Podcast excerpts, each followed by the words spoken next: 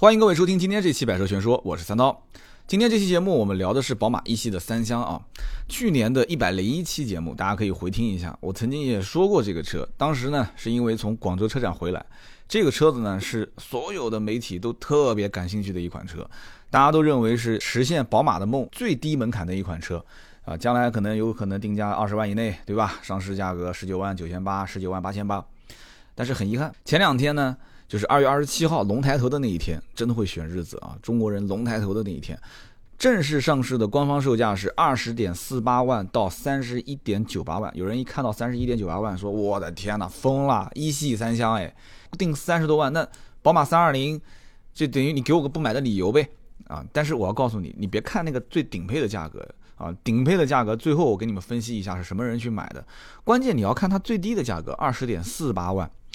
那有的人也讲说二十点四八万也定高了，那我觉得你要如果说定高了，那就说明你现在心里面你摸着良心啊，你说你是不是对宝马品牌开始有成见了？嘿 嘿啊，你说一个宝马车不值二十万吗？对吧？有人开玩笑讲，宝马就是造个老年代步车，它都值二十万，你人家好歹给你个一系三厢，哎，对不对？它是个三厢哎，就中国人不都喜欢买三厢吗？啊，虽然说这是一个中国专用版本，对吧？就仅仅仅在中国销售的中国老百姓专用车啊。就就真的，我真是佩服那个网络上微博给我留言的，说就是造个老年代步车卖二十万都有人买的，我真是服了你了啊！真是我不服强我就服你。这个二十点四八万的定价高不高呢？其实很多人一眼就看出来了，对标奥迪 A 三嘛，对吧？那么奥迪 A 三在同级别当中又有什么车能对标呢？就是如果宝马一系三厢没有出来之前，我告诉你，真没有。有人讲说怎么会没有呢？奔驰 C R A 吗？对吧？C R A 定价不也是吗？你要看 C R A 的购买人群是什么？C R A 真正买它的人都是预算大概在二十五到三十这个区间啊，就是最便宜的 C R A 也要划到二十六万多，终端优惠幅度又不高，它本身就是一个进口过来的车，销量也不大，厂商对于它的要求也是不是特别高，没什么车，你真想买它不一定有，对吧？人家标的是 C R A 四五 AMG，人家是用那个来提升，对吧？档次跟品牌的调性的。所以你真开一个普通版本的 C R A 在路上，说实话，我这开奔驰 C 的我都不一定能看得起。啊，有人讲说你这说的有点太嚣张了啊，真的是这样子的。我当时我也看过 C R A，看了一眼我就放弃了，又小又丑，啊，所以我当时觉得，而且最关键我养不起，这 这个是最关键的啊。就 C R A 这个进口车，将来万一要是出点问题，哇，真不一定能养得起。所以开 C R A 的那些其实真是土豪啊，我跟你说，那不是 C R A，豪华品牌的紧凑型的三厢车。在没有宝马一系三厢之前，就只有奥迪 A 三，没有其他的了，没有对标车型。所以奥迪 A 三从一四年国产之后，一直是捂着鼻子，是闷着头发才很开心啊。但是，它其实也转化掉了一部分奥迪 A 四的客户啊。但是这个是有的，不算多，但是没关系。为什么？后面我会说啊，为什么没关系？马上这个新一系三厢一上市，不用说，第一部分。就是倒戈过来买一系三厢的人，不用说百分之百，就是之前拿着钱准备买奥迪 A 三的这部分人，这部分人是绝对的精准目标用户，哎，绝对精准目标用户。奥迪 A 三往什么地方打广告，一系三厢一定是跟过去打，对不对？就就那肯定不能说 A 三开车展，然后宝马过去说两边还要去啊，那那这就不太好了。就宝马奥迪一直是一对老冤家，但这个正常嘛，对吧？因为两个人都干不过奔驰。哎呀，这我就把这是不该说的都说出来了啊。当然了，没说干不过奔驰，但是奔驰这一次是很厉害啊，全球豪华品牌销量现在排第一，就是去年的销量排第一。但是未来这个局面是怎么去分割呢？这个不好说，因为 BBA 三家的销量都差不多，只不过。奥迪这两年好像是有一点点颓势啊，就是更新换代了，也拿不出什么太拿得出手的产品。那奔驰一换代，哇，产品元年 C E 啊，之前最开始把老的 S 一上市，然后紧跟着换底下的 E，换底下的 C，C E 一换代，跟着就整个产品力就往上提升很多。新浪微博关注“百车全说三刀”，老司机带你开车啦！嘿嘿。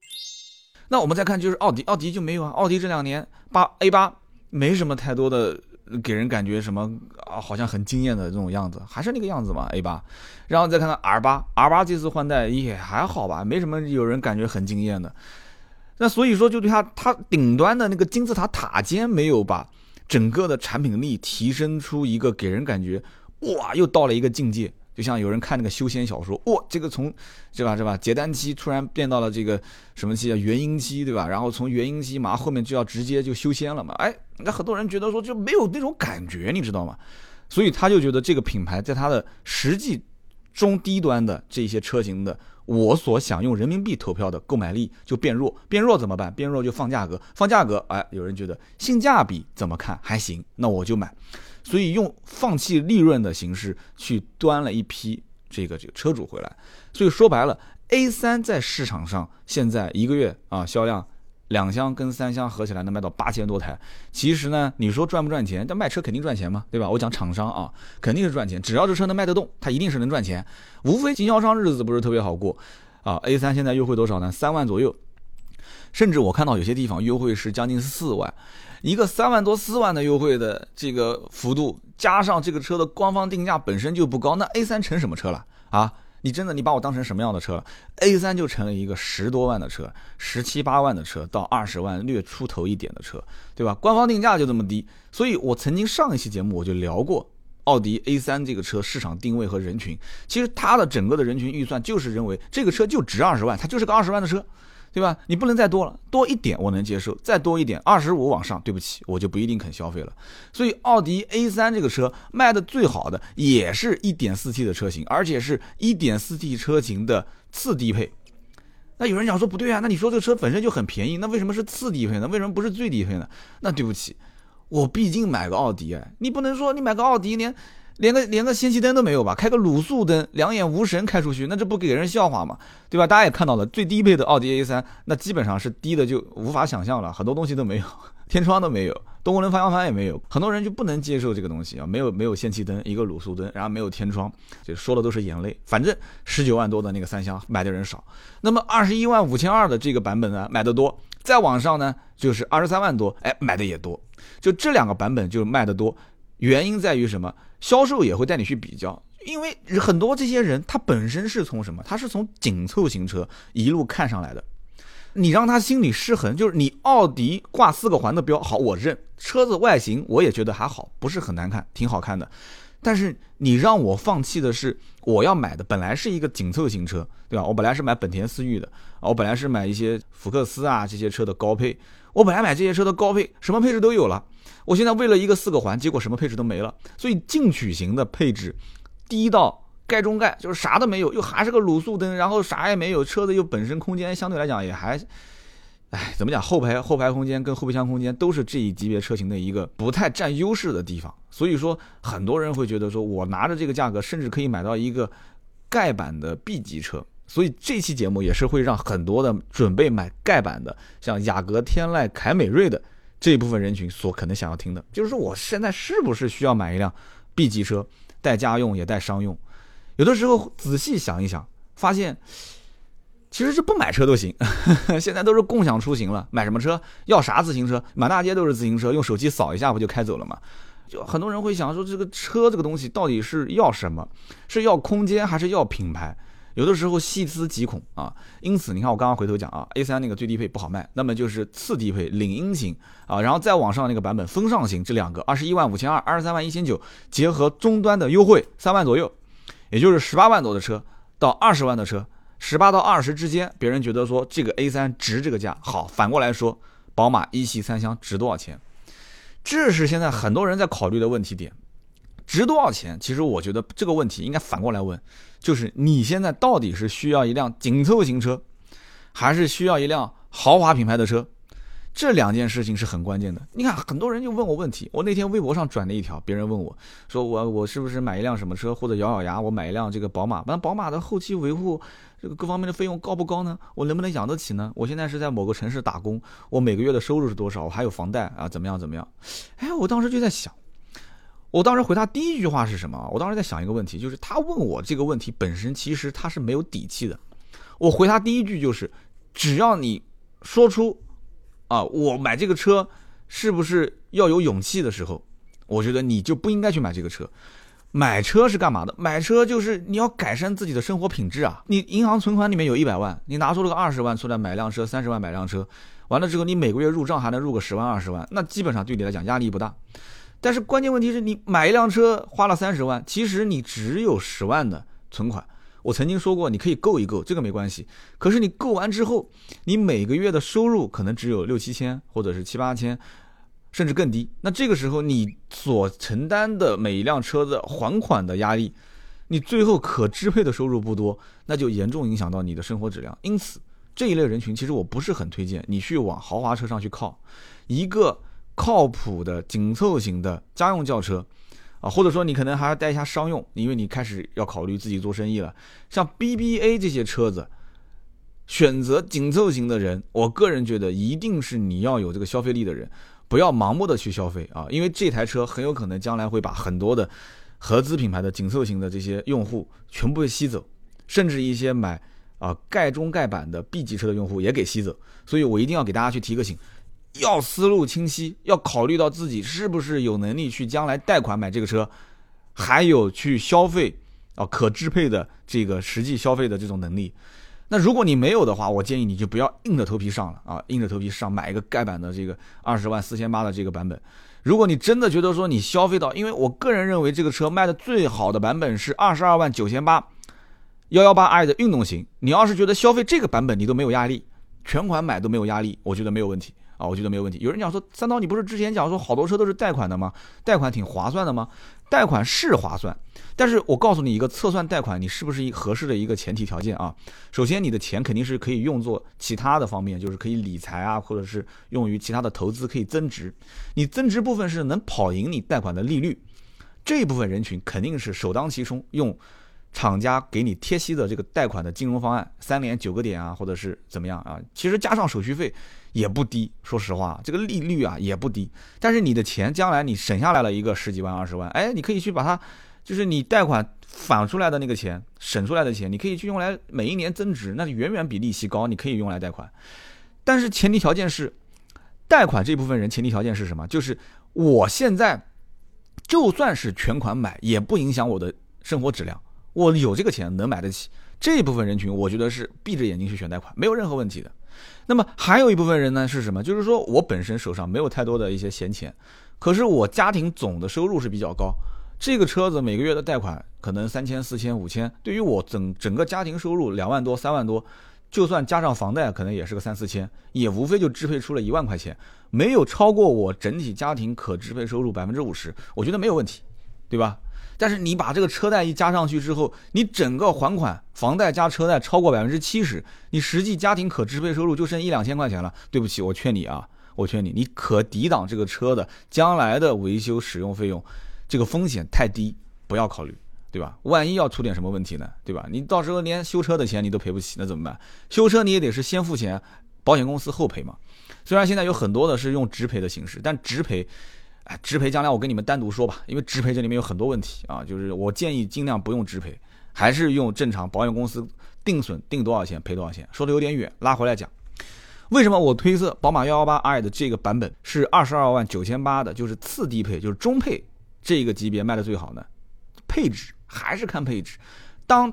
一个人的视线啊，就是目光已经是锁定宝马一系的时候，他一定会去衡量这些车型当中哪一个是性价比最高的啊。我也是一样的道理，我把自己当成是客户，我去分析一下，我发现二十二万九千八性价比最高啊，不用去想，肯定是这款卖的好。二十二万九千八比二十万四千八贵两万五，贵两万五多了什么东西？十七寸的大脚，最明显外观上就能看到的全景天窗。全景天窗基本上，如果你要是不买那种黑色的车身、浅色车身，或者是现在它这个这个蓝色车身，都很明显，一看那个车没有天窗，这个车全景天窗，那你明显买的就是低配嘛。你坐过公交车，你低头一看，我都不用看轮毂，坐过公交车一看旁边一个宝马一系三厢，上面连个天窗都没有，哎呦我的天，这哥们儿一是是买的最低配。那你你说我不在意别人的目光，你要如果不在意别人的目光，买什么宝马一系三厢呢？对不对？你买一个紧凑型车，什么配置也都有了，买个高配不就行了吗？甚至可以买一个 B 级车，是不是？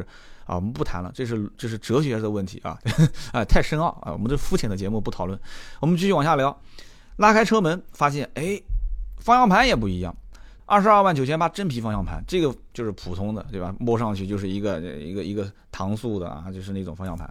然后呢，二十二万九千八虽然不是真皮，但是它是仿皮，看上去是个皮，对吧？怎么说它宝马用的皮就是仿皮，也不至于差到就跟那个汽配市场五百块钱包全车的那个，怎么说也比它强吧？啊，它是仿皮。那么二十万四千八是织物座椅，那将来我还得有一个对吧？包真皮的一个成本加上去之后，也快赶上二十一万了，对吧？包个真皮怎么说自己的车嘛？包个好一点的三千五千。那么再看大灯，大灯是最大的一个败笔啊！二十万四千八的大灯是卤素灯，真的不应该啊！就虽然是个一系啊，就既然已经是新款上市了，之前奥迪 A 三其实已经是吃了这个亏了。你看十九万多的那个版本，对吧？也是卤素灯，但是二十多万那个版本呢，就是氙气大灯了。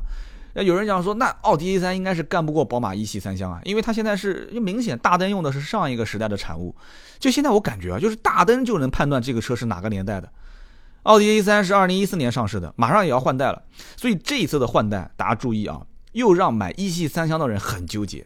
所以你看啊，宝马跟奥迪是互相阻击对方，现在拼命的发文章啊，就是说不要着急，兄弟们，马上奥迪 A 三要上新款了，上新款会怎样啊？上新款首先一点八 T。换 2.0T 发动机，就是第三代的 EA888 啊，190匹马力。哎，190匹马力，这个定的也很搞笑。190匹马力的 2.0T，其实就和马上我要说的就是一系三厢的 2.0T 的版本，就是120 193匹，基本上是一样，基本上是一样。那么换装 2.0T 之后呢，就是原来的 1.8T 不是都没有了吗？它后面紧跟着也会配 LED 大灯，甚至可以去选装矩阵式 LED 大灯。就有点夸张了啊，就是把一呃把 A 三当 A 四来卖了。然后最夸张的是什么？就是后面啊顶配车型可能还会再给你上一个十二点三英寸的虚拟仪表盘。我的个天呐，那这就是有信仰的人去买的。不用说那个配置，A 三的那个什么十二点三英寸的虚拟仪表盘那个配置肯定是三十多万啊。就是可能他会看，哎，宝马一系三厢定到三十一万九千八，那我稍微定低一点，我定个二十九万九千八，我就标到三十以内。我来看看能不能阻击你一系三厢的这个顶配车型的这个这个车主，但是我觉得这么玩的话，其实意义也不大。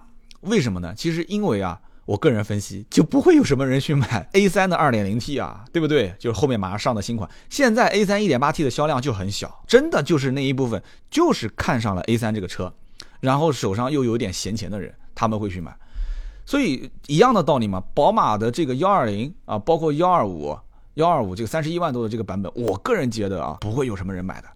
一会儿我去分析，就幺二零跟幺二五到底就是什么样的人群，最终是啊，脑袋一热，可能一拍脑袋说啊，一拍胸脯有钱我就去买了。宝马的幺二零和幺二五四缸车的价格，小脑袋想都能想得到，只要它的价格能飙到，如果是幺二零四缸车啊，幺二五这个四缸车三十一点九八万，两个车子打完折优完惠，无非也就是到。二十五万多，三十一万九千九千八的那个车，无非就是到二十八万多，二十八万多真的是妥妥的能上三二零了。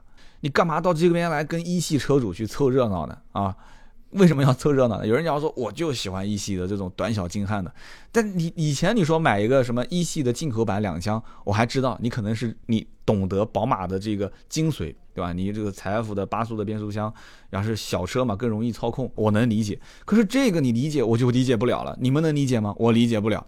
三十一万九千八买个幺二五 i 运动版，二点零 T，二百三十一匹马力啊！有人讲说，那你看我比宝马三二零的那个短轴版的那个二二点零 T 的这个马力更大一些，我真不知道你是怎么想的，就多出了这么多一点马力，那这个变速箱就给你拖后腿拖掉了嘛，对吧？人家是财富八速的变速箱，你这个呢是爱信的八速变速箱，对吧？你这前驱那是后驱啊，兄弟啊，宝马前驱，前驱，哎，前驱。八速的爱信变速箱不是财富，醒醒，兄弟们，醒醒啊！三十一万九千八，头脑一热买的这些人，我真的是对于你们啊投去这个这个敬仰的目光啊！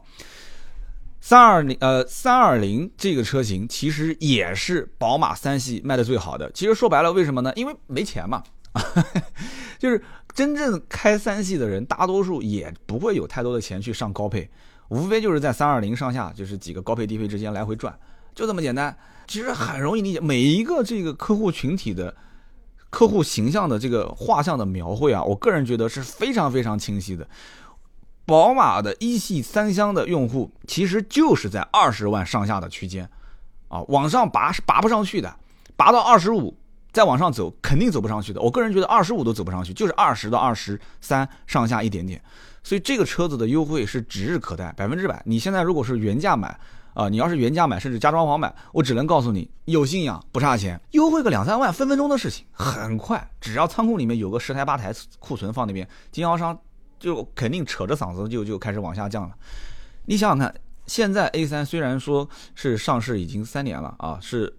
老老老一代的车型马上很快上新款，但是就目前奥迪的整个大环境来讲，奥迪的新款 A3 上市也用不了多久就让价了。你看看新 A4 就知道了，新 A4 上市没多久，就一最多也就是一个月吧。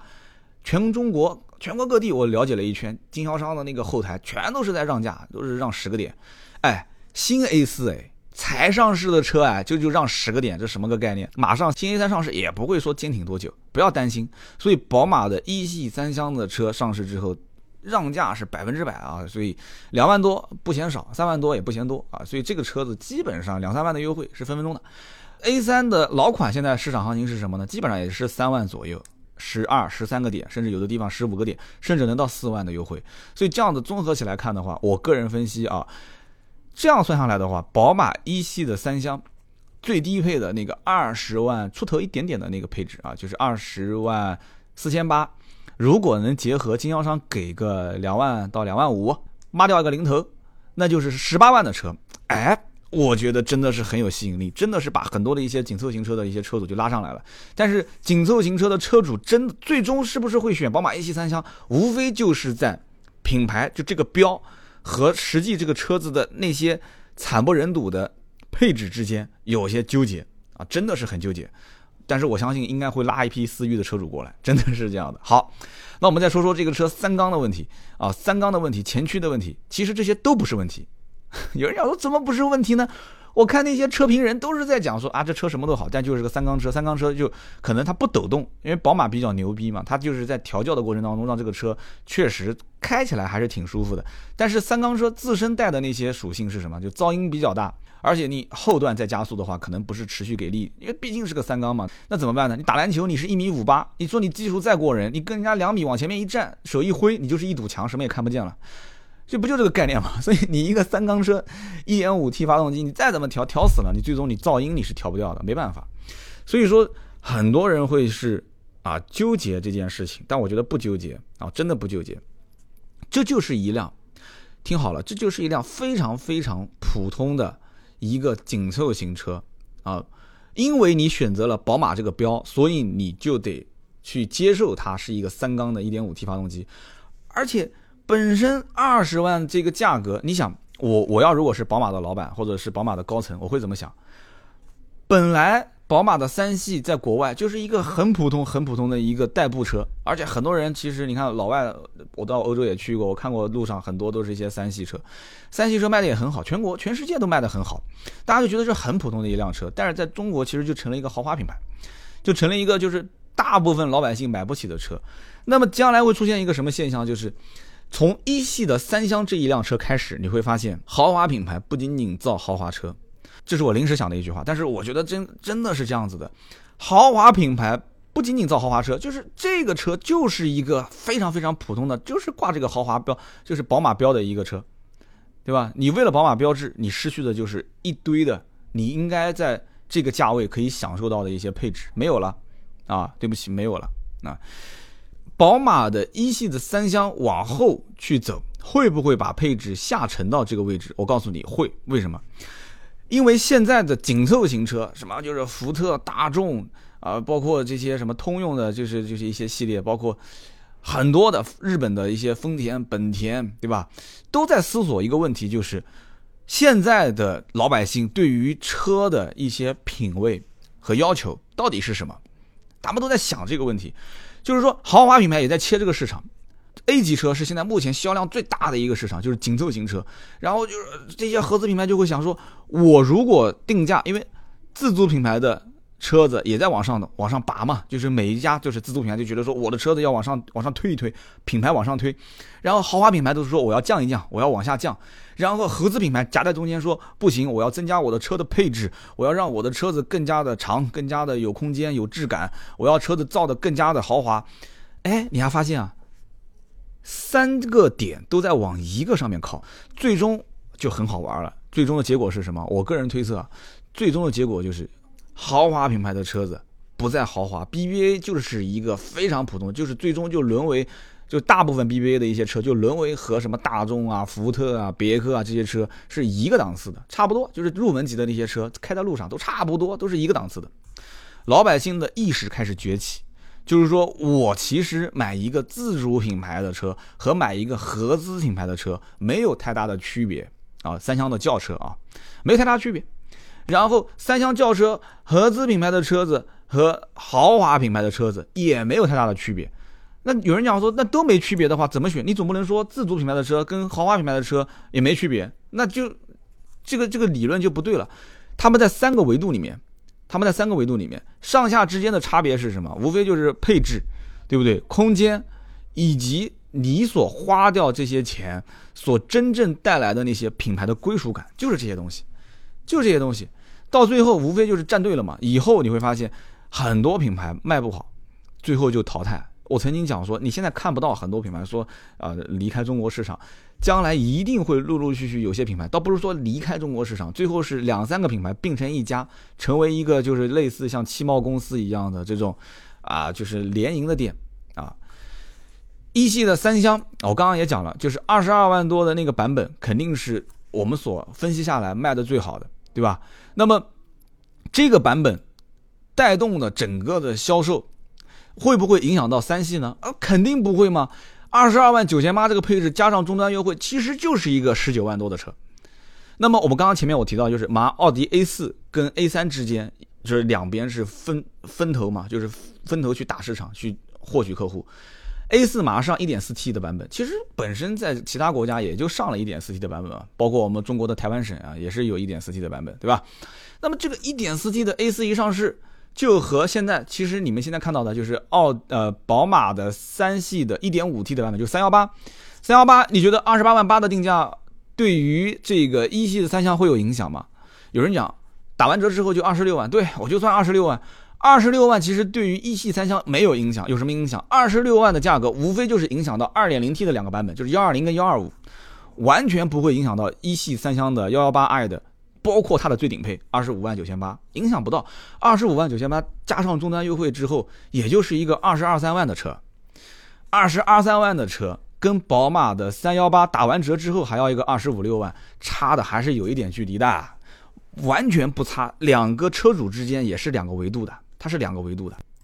我个人猜测，将来甚至经常会出现这样的画面，就是刚刚去过本田店啊，可能去过福特店，然后呢逛到了宝马的 4S 店，甚至销售员隔着那个玻璃窗户都能看到客户从对面走过来，然后进来之后呢就问说你们家的这个 118i 的最低配的二十万四千八有没有货？然后销售员说啊，这个你买这个配置呢，呃，是不是会配置低一些啊？其实不用说那么明显，大概就是这样，然后引导他去买到 118i 的一个中配。但是呢，这个客户呢是面露一丝难色，为什么呢？其实说白了就是预算不够嘛，对不对？预算不够，那么销售员肯定是反推贷款。反推贷款的过程当中呢，又会出现问题，就是说他会觉得贷款啊是不是压力很大？那么销售就会不停的劝说他，就是其实没关系啦，解决面子问题是排在第一位的，对不对？幺八 i 这个车你买到中配之后，LED 大灯也有了，对吧？大脚也有了，全景天窗也有了。这是买车嘛，就是为了享受，对吧？咬咬牙就上，对吧？刀哥曾经不是说过了吗？可以适当的往上够一够，哎，然后这个客户可能就被，对吧？就引导到了这个二十二万多的版本。但是反过来讲，能不能引导到二十五万多的版本呢？这个就是得随缘了啊，就看这个人实际的承担的压力是不是能有那么大。二十五万九千八，毕竟我也不知道为什么，宝马就是在一系的这个版本跳档要按三万一个档跳。这不是买什么奔驰 C 啊这一部分人群啊，哎呦，这个我好像又说漏了嘴了，什么是吧？这 啊，开个玩笑，就是说，这不是说三万的一个档去跳就能把客户往上引，就是你对销售员来讲是一个极大的考验啊，真的是极大的考验。二十五万九千八跟二十二万这个版本啊，就你差的三万块钱多出什么东西呢？呃，有有很多人要问了，三万块钱多出来东西是挺多的，但是很多人不一定觉得值，你知道吗？无钥匙进入要的有用吗？不一定有用嘛，对吧？又解决不了面子问题，后备箱感应没用啊，倒车影像我改就是了，对不对？GPS 导航，宝马导航是挺好用的，但这东西也可以换啊。什么后视镜折叠、记忆、加热，其实燃并卵，对不对？什么自动空调，有个空调就行了，要啥自动的？这些东西其实三万块钱啊，我个人觉得很多人不一定能，不一定能接受。大家估计啊，大多数还是能接受的是二十二万九千八，而且正好又有一部分人是从二十点这个四八万开始。刚刚刚了解到了宝马一系三厢这个车，然后被一下子引导到二十二万九千八，再往上跳三万，难度太大，难度太大。所以说我个人觉得，如果真的想把高配车型推销给客户，因为越是高配，这个利润越高嘛，差到一万五到两万，我觉得是比较合适的啊。二十点二十点四八万到二十二点九八万，差到两万五这个区间，我觉得也高了。中间应该是我个人想啊，应该是把二十五点九八万的价格拉低，拉到大概在二十三万多啊，到二十四左右，然后在二十点四八万跟二十二点九八万中间再加一个配置啊，甚至于把二十点四八万的自动挡取消掉，直接打成手动挡。因为很多人开宝马讲起来不是讲手动有驾驶乐趣嘛，对不对？变成手动挡，然后变成一个十九万多开头，甚至十八万多开头的一个版本。